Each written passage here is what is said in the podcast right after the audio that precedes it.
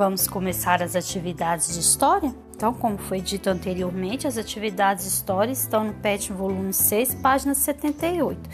Dê uma pausa no áudio para você organizar o seu material de história. Agora que você já conhece um pouco sobre o seu primeiro documento, que é aquele que nós fizemos ontem, que foi a certidão de nascimento, responda. Escreva o seu, seu nome, sobrenome, quem escolheu seu nome, qual o motivo da escolha, você gosta de seu nome, qual o sobrenome da família e de seu pai e da família de sua mãe, certo?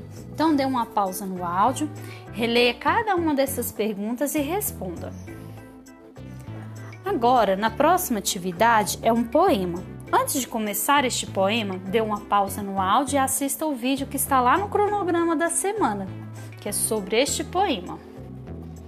Assistiu o vídeo? Vamos começar? Poema. Toda criança do mundo mora no meu coração.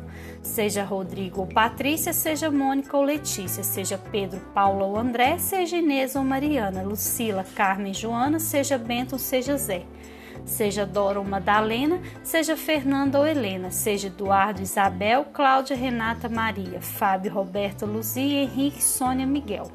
Seja Marcelo ou Cassiano, seja Tiago ou Juliano, Diogo, Denise, Ana, Tereza, Célia, Raul, Abraão, Samuel, Saul, Luísa, Carlos, Adriana, Geraldo, Edith, Ricardo, Eunice, Ceci, Leonardo das Dores ou Conceição, Pepe, Gustavo, Raimundo, toda criança do mundo mora no meu coração, Ruth Rocha. Leia o poema e responda. Dê uma pausa no áudio e você, criança, faça a leitura deste poema também. Letra A. Neste texto aparece o nome de alguém de sua família ou de algum amigo? Dê uma pausa e responda. B. Caso conheça, escreva. C. Tem algum nome que inicia com a mesma letra do seu? Dê uma pausa e responda.